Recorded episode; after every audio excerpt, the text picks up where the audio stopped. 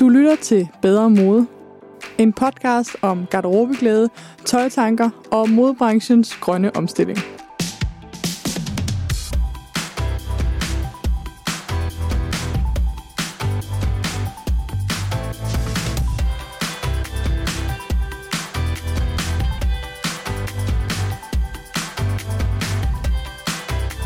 Dagens episode er sponsoreret af Miljømærkning Danmark. Dag der skal I møde en mega sej norsk kvinde, som er en af de helt store superhelte inden for tekstil- og garderobeforskning. Det er nemlig forsker Ingun Grimsand Klip. I ved, at jeg elsker at snakke med passionerede mennesker, og vi kunne ikke lave den her podcast uden at introducere dig for Ingun, som for øvrigt også er en af Elses gode venner og generelt bare badass på tekstilområdet. Hun er som sagt norsk, så jeg håber, at du er klar til at spidse ører og lytte med. Jeg synes selv, at hendes sprog var fuldstændig let at forstå, og øh, det var kun et enkelt ord, hvor jeg følte, at jeg havde behov for at spørge lidt ind. Så jeg håber, at øh, du vil høre med, og hvis ikke andet, så er det jo bare et super vigtigt emne, og samtidig får du en lille øvelse i at få trænet dine norske sprogkompetencer. Men altså, hvad er det, vi skal snakke om i dag? Det har jeg glemt at introducere. Hvis ikke du har set episodetitlen, så kan jeg fortælle dig, at det handler om vask. Det handler om viden om vask. Ligesom at vi har snakket om reparation og hvad der skete med reparation og vores viden omkring det, jamen så skete der lidt noget lignende med vask. Vi glemte simpelthen, hvordan vi vasker. Eller vi holdt op med at få ny viden. Og det er faktisk det, der er det største problem inden for vaskeområdet det er, at vores bedste møder vidste noget, men i den tid, siden de blev oplært på husholdningsskolerne, så er der kommet simpelthen så meget ny viden til. Og øhm, den er der ikke nogen, der rigtig har lært. Og derfor så har vi samme tilgang til vask, som vi havde i 50'erne. Og det duer ikke, når vi ligesom har 70 år mere viden at trække på.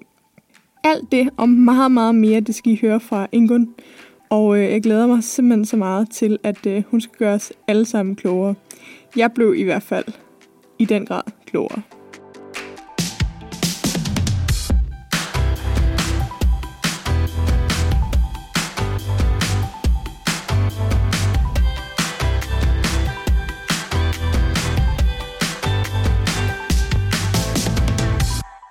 Ingun, vil du ikke øh, starte med at introducere dig selv for lytterne? Ja, det kan jeg. Jeg heter Ingunn Grimstad Klepp, og jeg jobber på Forbruksforskningsinstituttet SIFO på Oslo OsloMet.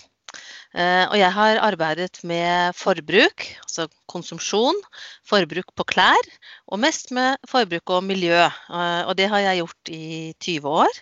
Og før det så jobbet jeg på Universitetet i Oslo. Så du er en av dem der vet rigtig, rigtig meget om vores tøj og miljøet og sådan noget? Ja, eh, jeg vet mye om eh, klær og, og, miljø. Eh, og jeg har jobbet delvis med utgangspunkt i mitt eget fag, som er etnologi, altså et mm. kulturhistorisk fag. Så jeg har jobbet en god del med, med skal vi si, bruken av klær og det kulturelle rundt klær.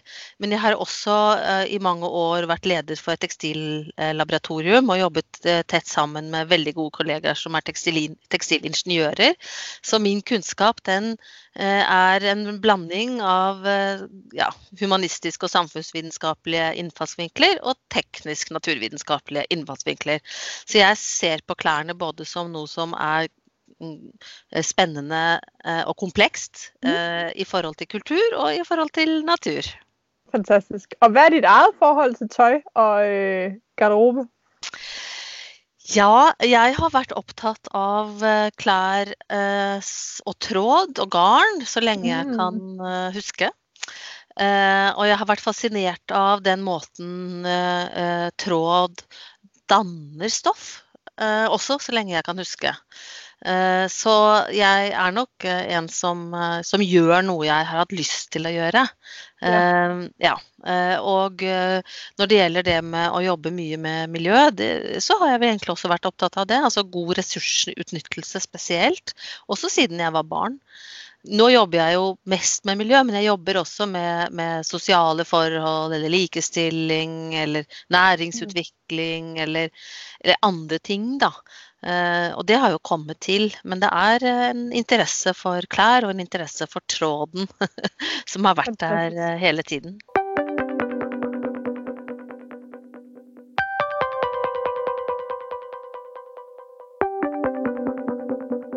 Det vi godt vil snakke med dig, eller jeg siger vi, fordi det er jo uh, Elsa og jeg, der har lagt en plan, mm. det er uh, tøjvask, som jeg ved, du har skrevet, eller hjulpet med at skrive en bog om. Jeg og Tone, som jeg jobber mye sammen med, har skrevet en bok. Uh, ligger her. Det rene ja. klær med lite arbeid og miljøbelastning. Uh, og det er en uh, lettlest bok mm. som er ment for å kunne leses av gutter og jenter og kvinner og menn i alle aldre. og som inneholder da gode råd og kunnskap hvis man vil belaste miljøet mindre når man har rene klær. Ja. Fantastisk. Eh, og den er den første av tre bøker, og nå har vi også skrevet den andre som heter Lettkledd, og som da handler om, eh, om hva kvalitet er, og hvordan man mm. kan ha en garderobe som er eh, mindre miljøbelastende, men også eh, fin. ja. Det er jo også det, vi uh, laver bog om, kan man sige. Jeg kunne godt tænke mig at starte med at snakke om noget, som jeg synes er ret spændende, som du måske også øh, har på. på. Og jeg ved ikke, om det er lige sådan i Norge, men jeg synes, at i hvert fald danske forbrugere og danske kvinder kan godt være meget bakterieforskrækket og have lyst til at vaske alt, alt, alt for meget. Hvad, mm. hvad tænker du om det?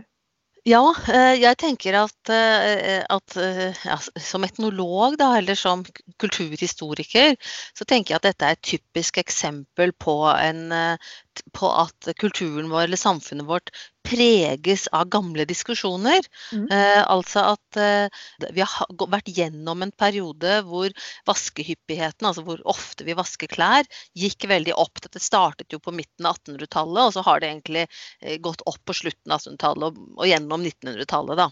Og dette er jo knyttet til en periode i historien vår hvor det var store smittsomme epidemier. Mm.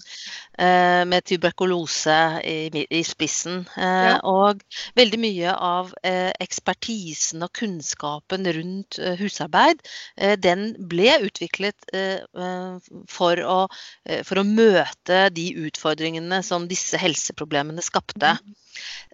Så da var kampen mot bakterier var, Husmoren var utstyrt med kokende vann og gummihansker og sterke kjemikalier. Hvornår var det på sitt høyeste? Ja, altså det, det, det starter jo fra 1870-, 80-, 90-tallet, til slutten av 1800-tallet. Og så braker det jo skikkelig løs på begynnelsen av 1900-tallet.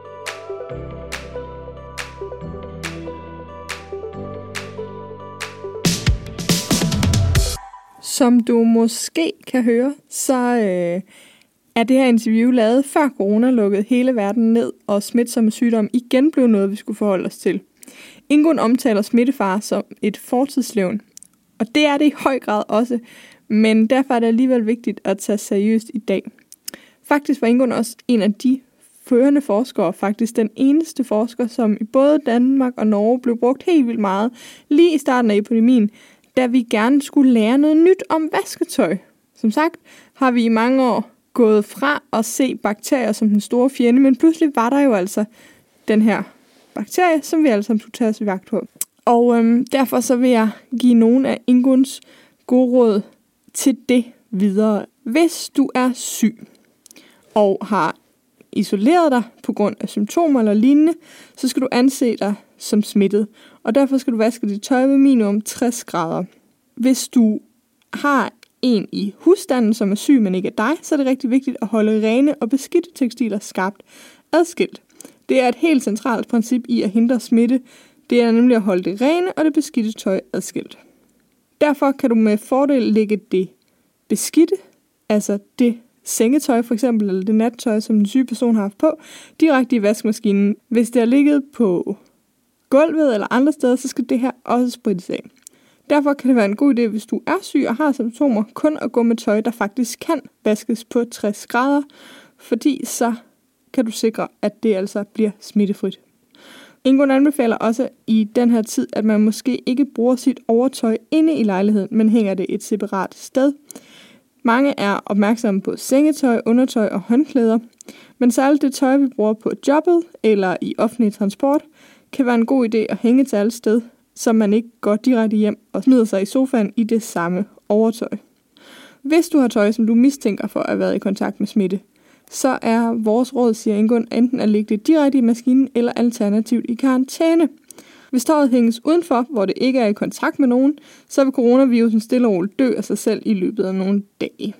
Det var altså nogle af Inguns gode råd til at håndtere tekstiler og vask, hvis man øh, kommer i nærheden af nogle smittede, og det gælder jo både corona og andre ting. Generelt set, hvis du er syg, så vask dit tøj og sengetøj på 60 grader.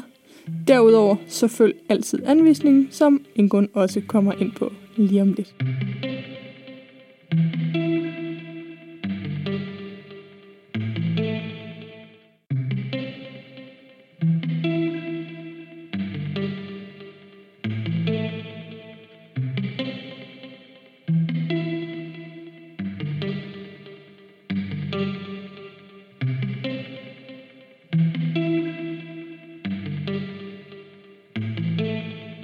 Så får vi en reaksjon mot dette, eh, særlig på 1970-tallet, eh, hvor, eh, hvor, kvinnefrigjøring og, og ja, mange andre prosesser, også liksom hippiebevegelsen, altså flere, flere, bevegelser, gjorde at denne, dette renhetsveldet fikk kritikk eller ble latterliggjort. Eller ble, mm. ikke sant? Og så fikk vi en avvikling av husmorskolene og avvikling av ekspertisen også knyttet til husarbeid. Og veldig mye av det som har skjedd etter 1970, altså på 80- og 90-tallet, og, og, så etter to, år 2000, det er at eh, kunnskapen om klesvask, som var utviklet i en annen tid, den har bare stått stille. Vi har ikke lært noe nytt. Vi har ikke, vi har ikke tilpasset vanene våre og kunnskapen og ideene våre til noe nytt. Vi har bare trodd at det var bestemor som egentlig kunne dette. ikke sant? Mm. Og bestemor kunne jo sikkert masse, hun, eh, og var sikkert kjempeflink eh, for å møte problemene i sin tid. Men i dag har vi andre problemer. Vi har ikke Det er ikke bakterier som er årsaken Nei. til de fleste sykdommer. Det er faktisk allergier, f.eks., som jo er en mm. helt annen ting. Og, og, vi vet i dag utrolig mye mer om bakterier enn vi visste den gangen. Og det vi vet om bakterier, er jo da at vi ikke kan leve uten dem. Eh, at veldig mye av sykdom skyldes at balansen av bakterier blir forrykket, eh, og at vi ved å drepe eh, noen bakterier, så tar andre overhånd, og de kan være farligere enn de vi dreper, og at vi i det hele tatt ikke bør starte kriger vi vet vi taper. Fordi å drepe bakterier vil si å drepe oss selv. Så vi, ja. vi kan ikke drive med det. Men Allikevel så fortsetter mange å tro at, at, klesvask handler om å drepe bakterier, og at husarbeid handler om å drepe bakterier. Og det gjør det altså ikke. Eh, og, og ikke bare husarbeid, men også andre sånne tullete ideer om å skylle tarmen og altså, ja, mye rart, ikke sant. Som, som tar utgangspunkt i en idé om at bakterier er skumle og farlige, uansett uh, hvor de er. Ja. Så mm, slik jeg forstår det, så er den, denne opptattheten av å, å, drepe bakterier, den er farlig. Fordi mm. at uh, jo mer vi holder på med det, jo mindre har vi muligheter til å faktisk gå inn uh, når vi trenger det. F.eks. Mm. antibiotikaresistens er et sånn typisk eksempel på dette. Um, og ja, så, så, slik forstår jeg det. Men det er jo klart at det er jo også da sånn at vi av og til må drepe bakterier. Mm. Altså, mener, det er, så det er jo eh, Men, men, men som ja. en sånn daglig, vanlig praksis, så er det kontraproduktivt, da. Hvis man kan si det på dansk. Det, det kan man sagtens. At, ja. at det er ikke særlig gavnligt at hele tiden være i krig med de bakterier, der er på vores tøj. Ja. Vi bør i grunnen i det hele tatt uh, slutte litt mer fred. Det er en, uh, en god ting. Litt ja. fred. Litt ro og fred er, er, er, bra. Men jeg vil jo også si i forhold til det med, med denne krigen da, eh, ja. mot bakterier. Og det er at det som derimot er veldig viktig eh, eh for klær eh, mm. og for oss, det er jo å være rene. Eh, fordi hvis ikke vi er rene, så trives vi ikke. Og hvis ikke vi er rene, så trives andre ikke med oss. Og veldig mye verdighet er knyttet opp til å være ren. Og det er jo mm. ikke for ingenting at Frelsesarmeen eh, har soup, soap and salvation. Altså at såpe er knyttet til verdighet. Og alle har møtt en eller annen gammel eller syk som, mm. uh, som, som lukter urin, og som ikke ja. klarer å ta vare på seg selv. Og det er ikke hyggelig. Sånn at Nei. verdighet må vi ta vare på. Og derfor så er klesvask en balansegang mellom uh, det å være sosialt akseptabel og trives med seg selv og andre på den ene siden, og ikke styre og stelle og mase og bråke og drepe og krige mer enn nødvendig. Så det er en, Og mange ting er jo sånn, da.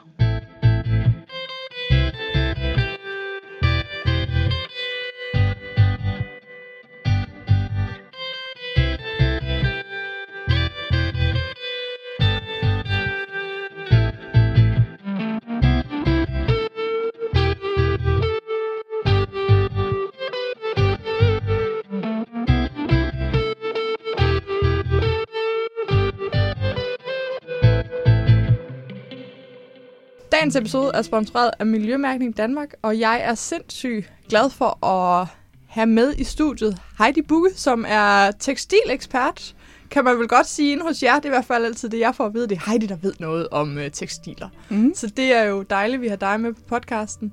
Vil du ikke starte med at introducere dig selv, og hvad jo. du laver inde hos Miljømærkning Danmark? Jo, mange tak. Øhm, jeg hedder som sagt Heidi Bukke, og jeg er senior miljøekspert i Miljømærkning Danmark. Det lyder lidt sejt, når du siger det. jeg arbejder med at udvikle nogle af de kriterier, der, der ligger bag ved Svanemærkets øhm, krav. Og øhm, det vi laver i Miljømærkning Danmark, det er blandt andet, at vi har ansvaret for Svanemærket og EU-blomsten. Svanemærket, det er det officielle øh, nordiske miljømærke, og EU-blomsten er det officielle europæiske miljømærke. Og begge mærker er de to eneste officielle miljømærker i Danmark. Og der kan man sige, det er ligesom, vi har det, øh, det røde økologimærke også i Danmark, som er det officielle økologimærke. Eller det grønne nøglehul, som ja, er sådan det er også et officielt ja. øh, ernæringsmærke i Danmark. Fedt. Det... Jeg er sikker på, at dig, der lytter med, har set både Svanen og EU-blomsten. Øhm, men det er jo meget spændende, at de ligger samme sted. Når man så ser sådan et øh, mærke, hvad er det så for nogle kriterier, der ligger bag? Altså, hvad er det, det står for, sådan et mærke? Jamen, en af de vigtigste ting, der kendetegner både Svanemærket og EU-blomsten, det er, at øh, det er livscyklusbaserede mærker. Her ser man på hele produktets livscyklus, når vi udvikler kravene. Og dermed kan man sætte de skrabeste krav der, hvor der er størst mulighed for at mindske miljøbelastningen. Okay, vil du prøve lige at sige, hvad betyder livscyklusperspektiv? Ja, jeg kan prøve at forklare det med øh, for tekstiler, for eksempel kan vi tage udgangspunkt i. For tekstiler, der betyder det, at man både ser på de råvarer, man producerer tekstilet af, altså de fibre, vi bruger i tekstilet. Man ser også på øh, selve produktionen af tekstilet, de kemikalier og de processer, man bruger i tekstilproduktionen, spinning og farvning af, i, i tekstilproduktionen. Men øh, man går også ind og ser på selve brugsfasen. Hvad er det, øh, der er vigtigt der? Er der noget, der kan være vigtigt for miljøbelastningen? Øh, hvordan vi bliver påvirket, når vi bruger produktet, men også omgivelserne.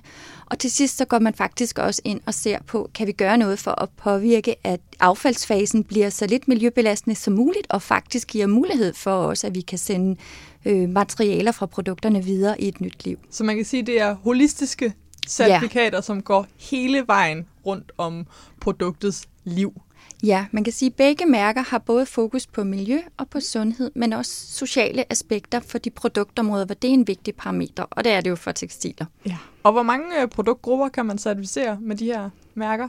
For Svanemærket, der kan man i dag øh, certificere inden for mere end 60 forskellige produktområder, og for EU-blomsten, der er det mere end 20 forskellige områder.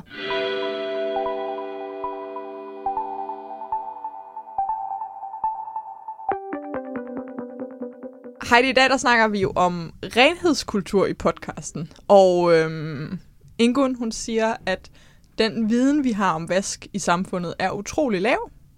Og øh, derfor kunne det være spændende at høre, hvad I vil ønske, at endnu flere vidste om tøjvask. Jamen, helt overordnet, så er det jo relevant at tænke på, at øh, det her med, at vi faktisk vasker vores tøj rigtig meget, det betyder også en ret stor miljøbelastning fra vores mm. tøj, når man ser på hele det, det, vi kalder livscyklus. Og det er jo både fordi, vi bruger vand, når vi vasker tøj, et, et højt vandforbrug. Vi bruger faktisk også meget energi til at opvarme det her vand, i, når vi vasker det. Og samtidig så bruger vi også vaskekemi øh, ja. i vaskeprocessen. Så derfor så er det faktisk vigtigt at overveje, om vi kan skrue lidt ned for antal vaske, og på den måde både skåne vores tøj, men også spare på de ressourcer, som vi bruger, når vi vasker det. Men generelt set, så den opmærksomhed ved, at når vi sætter en vask over, så er ligesom, at øh, vi nok godt ved, at det, når vi tænder for vandet, så det, kan det være med noget miljøsvin, når vi holder lyset tændt og så videre.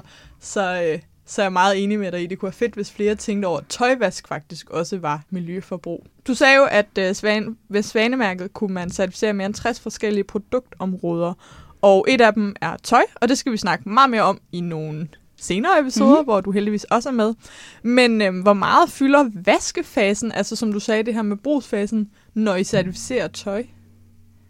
Ja, når man går ind og svanemærker eller EU-blomstmærker tekstiler, så stilles der faktisk en del kvalitetskrav også til tekstilet. Og det er jo for at sikre, at tekstilerne har en lang holdbarhed. Og derfor så stiller vi for eksempel et krav til det, der hedder dimensionsændring. Okay, ja. det må du nok lige forklare. og det er et krav, der går ind og stiller nogle grænser for, hvor meget øh, tøjet må ændre fasong, eller hvor meget det må krympe øh, under vask. Det er For, fucking smart. Ja. Altså, vi kender jo alle sammen, at taget den der t-shirt ud, og så er den fuldstændig vendt sig ja, om. Ja, og det vil vi jo rigtig gerne undgå, øh, fordi det er jo noget af det, der gør, at man tænker, at ens tøj det faktisk har ændret sig så meget, at man ikke ønsker mm. at gå med det mere. Øh, så der kan man sætte nogle mål op for, hvor meget må det faktisk ændre øh, fasong, når man vasker det. Noget andet, man også kan gå ind og sætte øh, nogle krav til, det er, hvor godt tekstilet holder på farven under vask og også under brug. Mm-hmm. Øh, og på den måde også øh, bibeholder det look, som man oprindeligt købte. Og det er så nogle krav, som producenterne af tekstilet, de skal leve op til, men det er uden at de går på kompromis med de krav, som vi også stiller til kemikalierne mm. i produktionen. Ja, fordi tit så er det her med, øh, hvor godt farven holder, kan jo også være lige med nogle skrabe kemikalier. Ja. Så I prøver ligesom at, at meshe det to. Ja, der, der skal man finde den, den gode balance. Ja. Fra jeres synspunkt, hvorfor er det så vigtigt at øh, være med til at få noget holdbart tøj ud, som, som kan vare i lang tid hjemme hos forbrugeren? Øh, hvis vi kunne få vores tøj til at holde dobbelt så længe i vores garderobe, øh, og vi faktisk så også dermed ikke øh, altså køber mindre tøj, jamen så betyder det faktisk, at vi kunne halvere øh, miljøbelastningen fra tøjproduktionen, og det var altså ret effektfuldt. Når vi går ind og miljømærker, så er det jo svært at styre, hvordan forbrugeren anvender produktet. Til gengæld, så kan vi sørge for, at forbrugeren får et produkt, der kan holde længere i, ved at stille krav til kvaliteten af produktet. Det er jo mega abstrakt det her med, at vi kunne halvere miljøbelastningen mm. fra tekstiler, men man kan måske derhjemme tænke, hvis nu at min t-shirt kan holde dobbelt så længe, så går der dobbelt så lang tid, før jeg skal købe en ny t-shirt, og så ja. har jeg i hvert fald halveret min beløbbelastning ja. på t-shirts. Det er netop det, der er pointen, ja. Hvor nemt har de brands, I arbejder med, ved at overholde de her kvalitetskrav? Vi synes egentlig, at det ser ud som om, det er noget, de kan overholde. Der kan være øh, nogen, hvor at, øh, at de skal kigge på deres farver. Øh, netop det her med øh, ægt, farveægtheden, at, at de bliver udfordret i, at at vi stiller nogle skrabe krav til farvestofferne, men samtidig vil vi også have den høje farveægthed. Og det er der, man skal ind og have noget dialog med ens øh, kemikalieleverandør, dem der leverer farvestofferne, øh, for at finde dem, der matcher begge krav. Men så er I jo også med til at, at facilitere en, en positiv forandring ude ja, i branchen. Ja, og det er jo netop øh, det, vi håber, at vi kan gøre ved at gå ind og miljømærke på sådan nogle her områder, hvor der er et stort potentiale for, at vi går i en, en ny og bedre retning. Tusind, tusind tak Heidi for at gøre os lidt klogere på lidt omkring det her med øh, vask og kvalitet. Der er nok mange, der tænker, jamen Svanemærket, skal vi ikke snakke vaskemiddel? Jo, det skal vi. Det skal vi bare lige om to afsnit. Tusind, tusind tak Heidi. Selv tak.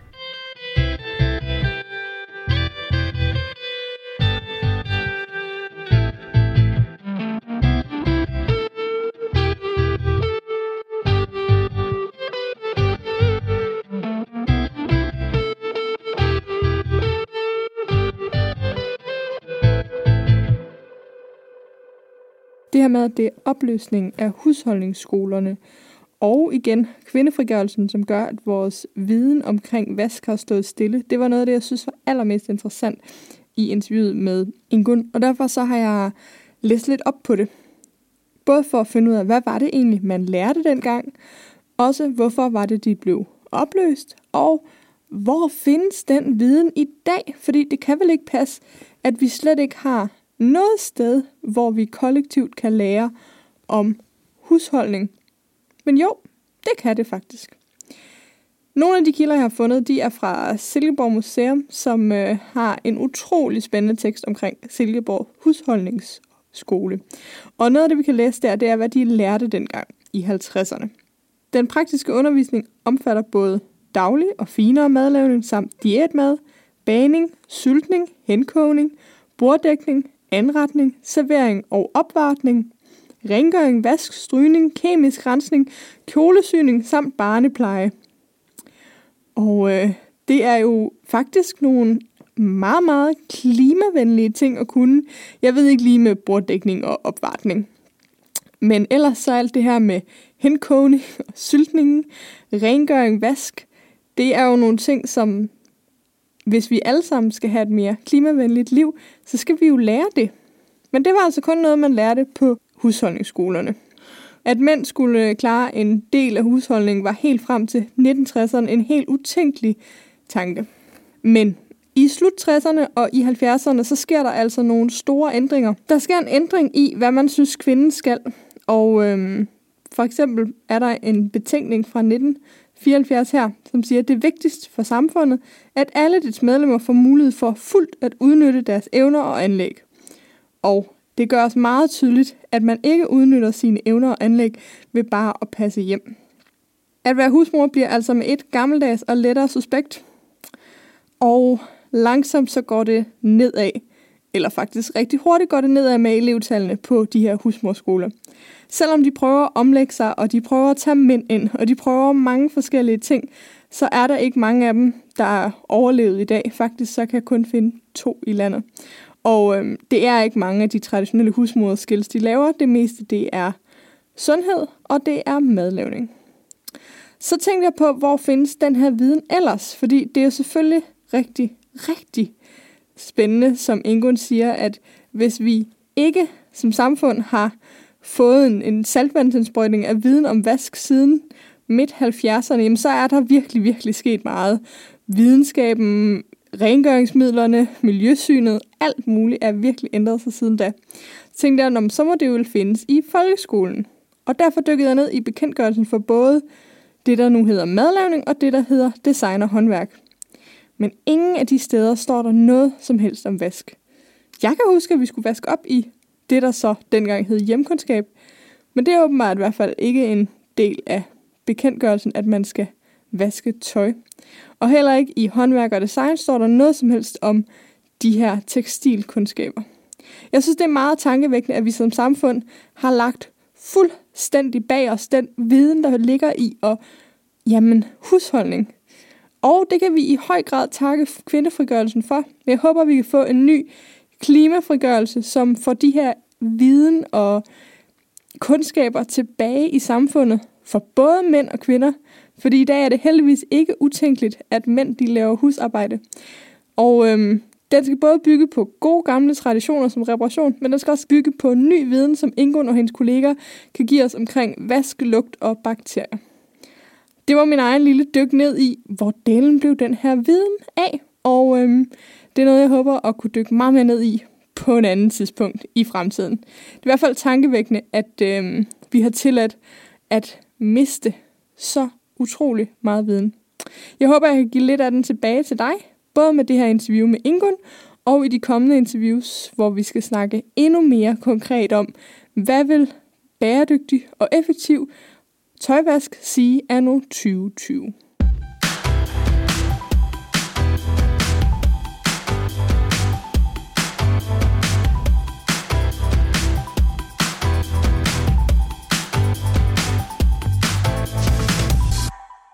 lige så vel som vi har fået et nyt forhold til bakterier, så har vi jo også vores forhold til lugt. Og lugt og bakterier er jo heller ikke altid helt det samme. Men vi, øh, jeg har i hvert fald en fornemmelse af, at vi er frygtelig bange for at lugte til vores tøj. Øh, vi er frygtelig bange for at lugte til os selv. er vi, er vi måske blevet, blevet lidt mere sart, end hvad godt er? Eller hvordan har du set på etnologisk vores forhold til, hvordan en krop må lugte? Ja, det har jeg. Jeg har jo sett på, uh, altså på klesvaskehistorien, mm. så er det jo slik at, uh, at det absolutt er et skille fra den perioden hvor, hvor, klesvask ble bedømt visuelt, altså uh, hvor man så på klærne om de var skitne mm. eller ikke, til det bli, at det blir luktet på klærne, eller eventuelt også bare besluttet at de kommer sikkert til å lukte. Så det er, ja. Men den overgangen handler jo også overgang i fiber, fordi at det er veldig stor forskjell på hvordan de forskjellige fibrene utvikler lukt. sånn at så lenge ja klesplaggene først og fremst var ull og bomull, så var det jo, heller, så var det jo også mindre lukt. Det er jo med de syntetiske tekstilene at det blir mye lukt. Og dermed så mm. er jo dette også en overgang og en endring fra noen type tekstiler til noen andre. Og det er klart også at jo oftere vi vasker klærne, jo mindre er skitten synlig, og jo mer er mm. det på en måte lukt vi går etter. Eh, vi har jobbet ganske mye med lukt, eh, og jobber med det nå også. Eh, både da selv med luktstudier. Mm. Vi kan ikke gjøre det lenger, for vi har ikke laboratoriene lenger, men vi har gjort det tidligere. Men nå jobber vi bl.a. med en, en litteraturgjennomgang som handler om studier av klær og lukt. Og vi er også med på et prosjekt som handler om eh, det vi kaller best praxis, altså hvor lenge kan man bruke klær av ulike materialer før de faktisk må vaskes.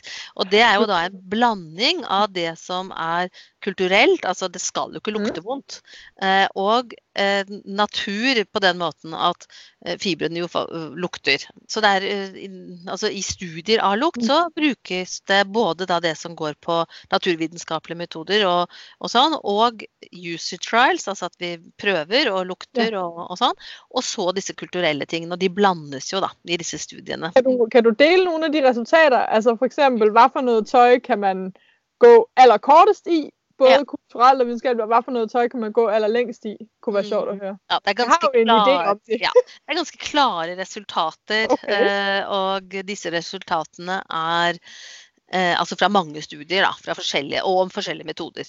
Ja. Eh, og de er sånn at hvis vi begynner på de som lukter minst, eh, så er det ull.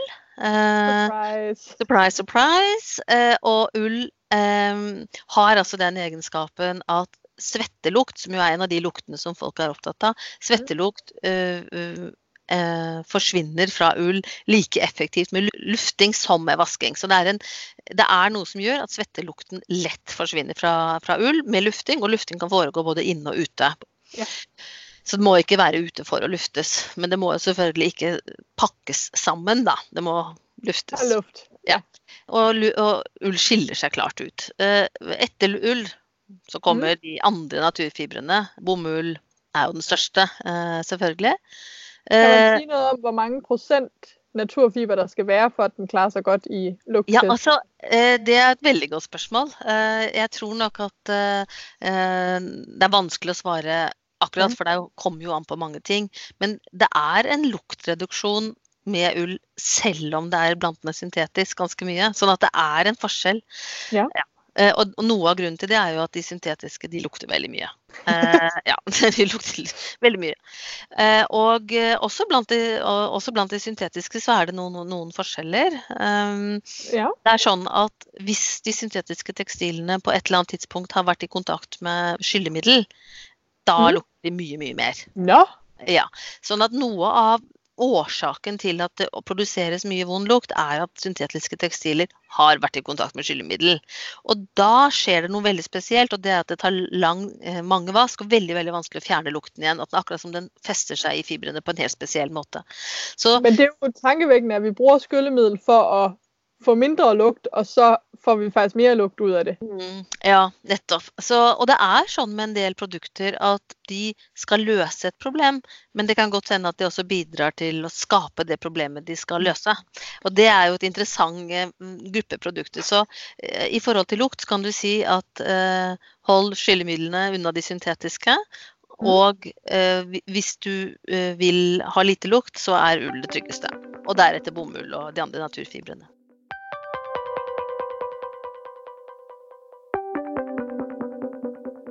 Kan du sige noget om, hvorfor sådan rent kemisk er det, at syntetiske stoffer lugter mere? Nei, det kan jeg Nei? ikke. Eh, og det er ikke bare jeg som ikke kan. eh, Det er det ingen som kan. Eh, Det har vært en idé om at dette er knyttet opp til bakterievekst. Ja. Eh, og det er mange som tror det. eh, og derfor så er det jo også en god del bakteriehemmende behandlinger av syntetiske tekstiler. eh, med bruk av, av eh, nanosølv og sølvsalt og triklosan og andre sånne, skal vi si, Mhm. snadderstoffer for miljøet. Ja.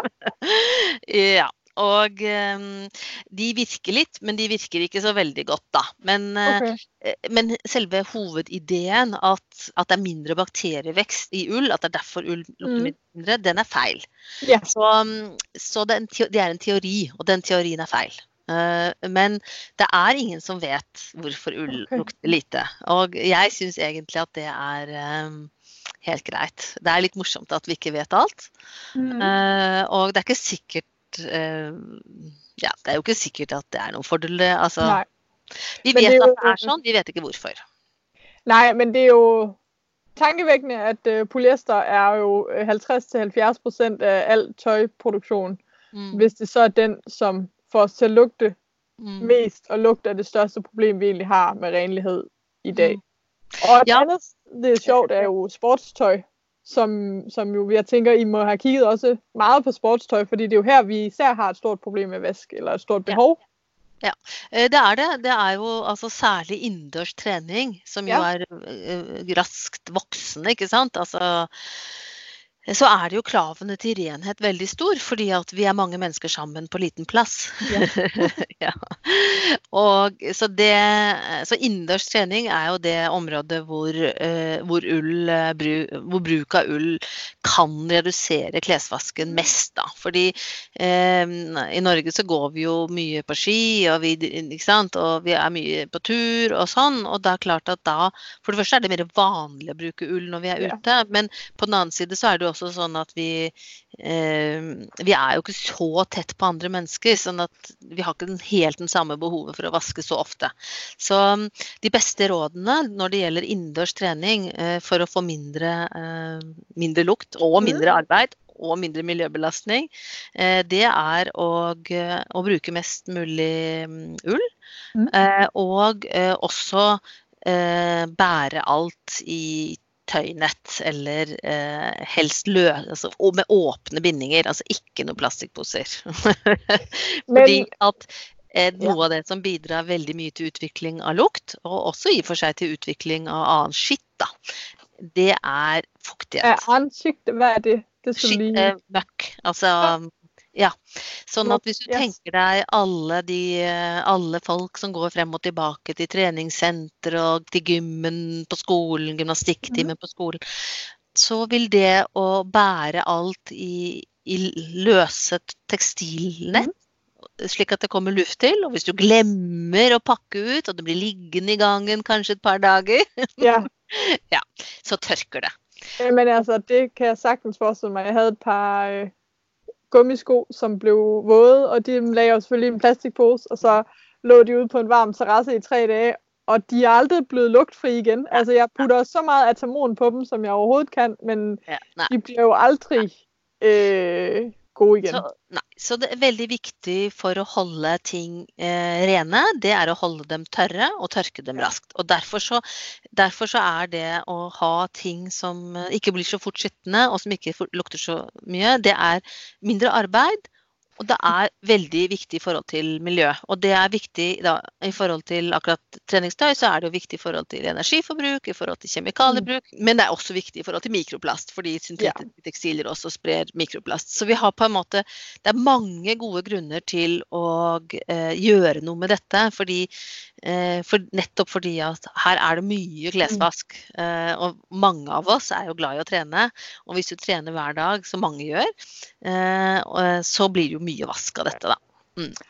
Men altså, det er jo et råd. Køb noget uldtræningstøj. Det er jo fantastisk. Men hvad nu, hvis man har en masse syntetisk træningstøj? Hvad er så dit bedste råd, hvis vi kommer tilbage til mikroplast, som vi helt sikkert også skal snakke om, men, Ja. men i forhold til at få, få det rent og, og lugtfrit, er det overhovedet muligt, eller? Eh, nei, altså Nej. Jo, eh, hold det unna skyllemiddel er jo det viktigste, da. Ja. Eh, og hold det tørt mest mulig. Ikke noe plastikkposer og sånn. Men utover det så er det veldig vanskelig å veie miljøbelastninger opp imot hverandre. Eh, sånn at det å fortsette å bruke og ha det vi faktisk har, og ikke kjøpe nye ting, er en god ting. Ja. Så jeg vil nok i sted ikke anbefale folk å kaste alt de eier og har. Eh, Jeg vil heller si at neste gang du anskaffer noe nytt, Mm. så vurder om eh, du kan ha en At trenings-BH-en er i ull, eller at eh, singletten er i ull, eller ja, ikke sant. At du, at du langsomt, men sikkert bygger opp en garderobe sånn du slipper å vaske tøy så ofte. Selvfølgelig.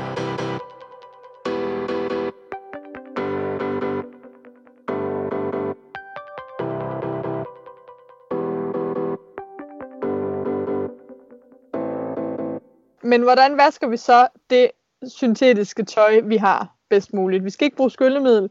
Skal det op, hvis nu det lugter meget sved, skal det så op og have øh, 60-90 grader for at blive rent? Eller, øh, Altså all, eh, eh, all, all kles, alle klærne i Danmark og Norge er jo merket med vaskeanvisning. Eh, Ja. Og det å følge vaskeanvisningen er eh, generelt lurt. okay. Eh, Yes. Men det er jo, i tillegg til å følge vaskeanvisningen, så er det jo en del andre råd. Og det er først og fremst å ikke overdosere vaskemiddel. Det er Mhm. det viktigste. Okay. Eh, fordi eh, da blir klærne mindre rene. Og du rene. Okay. mindre rene, og du bidrar også til mer spredning av mikroplast. Så det er flere, flere gode grunner. og I tillegg til det så må det jo selvfølgelig bli det jo mer, også mer miljøbelastning. Ja. Da. Så ikke overdoser vaskemiddelet. okay. og så kan du jo selvfølgelig også vurdere å bruke et eh, miljømerket vaskemiddel. Men ikke, overdo ikke overdoser. Det er kjempe, kjempeviktig. Og så i tillegg til det så um, Altså syntetiske klær blir jo ofte lett rene i vask. Altså de, de Ok. er jo De slipper jo møkka mye, mye lettere enn bomull, f.eks. Ja. Ja. Så veldig mye av vasken vår og vaskemaskinene våre er jo tilpasset en bomullsvask, som er en ganske hard vask, som er Mhm. unødvendig fordi vi vasker så ofte, og fordi at ikke alt er i bomull. Så verken ull Og fordi eller de ikke bliver beskidte. Der er jo ingen af os, der Ja. bliver beskidte, som det klart at har du Altså det er jo av og til nødvendig med en, en skikkelig skrubb, men veldig mye av disse klærne er, kan vaskes ganske lett. Mm. Jeg har mange oplevelser med syntetisk stof, som jeg synes på et tidspunkt dør. Altså på et tidspunkt, så bliver man aldrig rigtig ren igen. Er, er der et punkt, hvor at, øh, det simpelthen bare ikke kan, svedlugten ikke kan viskes væk?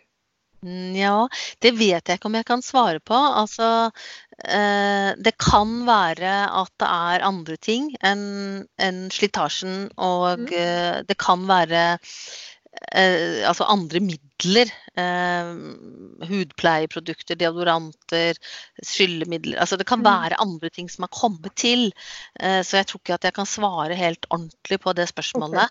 Eh, men jeg vet at eh, Eh, altså, så på syntetisk så vet jeg ikke, men det som jeg i hvert fall kan si om det, Ja. det er at eh, hvis du har plagg som du ikke får rene nok til at du vil bruke dem etter eh, vaskeanvisningen, Mhm. eh, så kan du jo egentlig jo nesten gjøre hva som helst. Fordi da kan det jo hende at det går i stykker, men det kan jo hende at, det, at du også, og, også redder plagget, da. Så, eh, så, nå, så, i, så i dette tilfellet så kan du jo egentlig prøve deg med en hardere vask og se om det er det som skal til, da.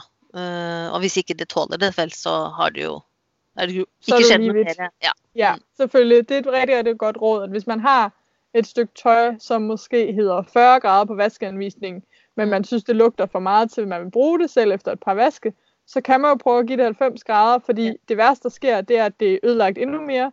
Det bedste, der sker, det er, at det er holdt til det, og man har, kan bruge det igen. Så, det, så det er jo helt generelt å holde klær i bruk lengst mulig. I forhold til mikroplast så er dette, blir det på en måte det motsatte, da.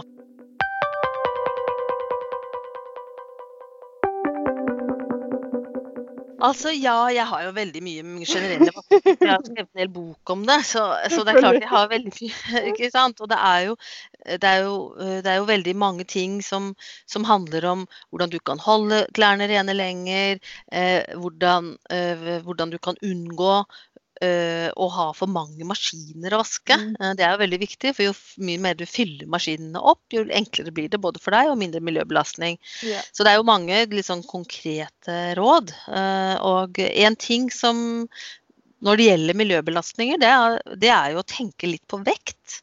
Ja. fordi at et tynt plagg kan ofte gjøre samme jobben som et tykt plagg, eh, og mm. den kan jo veie den mye mer.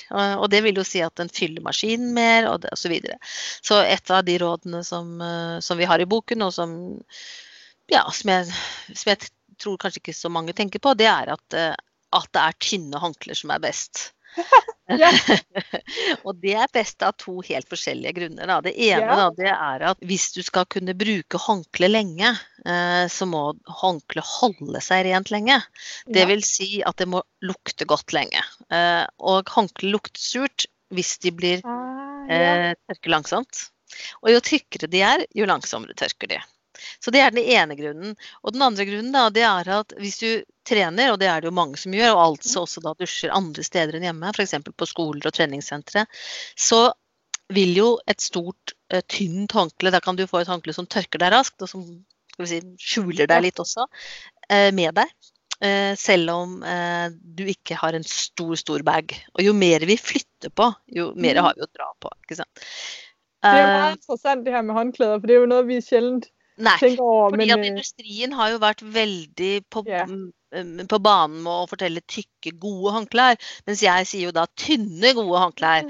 Og det siste er jo da selvfølgelig at når du vasker, så Uh, uh, så vil jo et tykt håndkle fylle maskinen mye mer enn en tynn. Så du får vasket mye mer med den samme energiforbruket. Mm. Så noen av de rådene vi kan komme med, er eh, åpenbare, mens andre kan være sånn at man kanskje ikke akkurat har tenkt på det.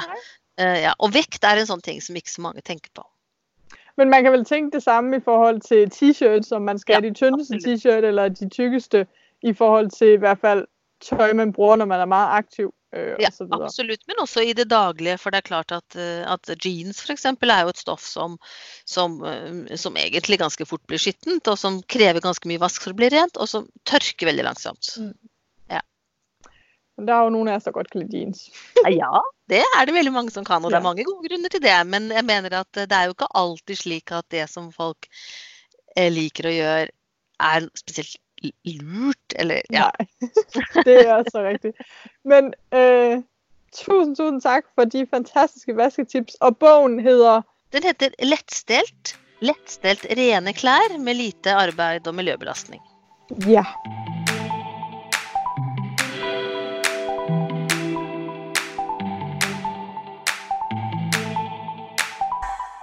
Det var interviewet med Ingun Klepp. Jeg håber, at øh, du fandt det lige så spændende, som jeg gjorde. Bogen, som Ingun har skrevet sammen med sin kollega, hedder Let Stelt, og øhm, jeg skal selvfølgelig nok linke til den i show notes.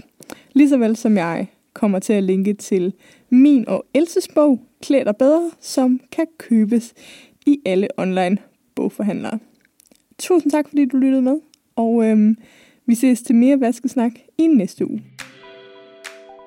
Du har lyttet til Bedre Mode, en podcast af mig, Johanne Stenstrup, produceret for Sustain Daily.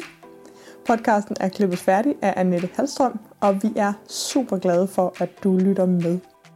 Inde på siden bedremode.nu kan du finde show notes, altså en lille beskrivelse af hver episode, samt de relevante links, der nu skulle være og jeg bliver også sindssygt glad, hvis du har lyst til at komme med feedback. Det kan du enten gøre inde på siden, hvor der er et kommentarspor. Du kan gøre det i din podcast-app ved at lægge en anmeldelse. Eller du kan gøre det på Instagram, hvor jeg også er under navnet Bedre Mode. Jeg vil sindssygt gerne høre, hvad for nogle tanker den her podcast har sat i gang for dig. Og hvis du har forslag til gæster, ting vi skal tage op, eller bare spørgsmål i det hele taget. Tusind tak, fordi du lytter med, og så ses vi, eller lyttes vi ved, i næste uge.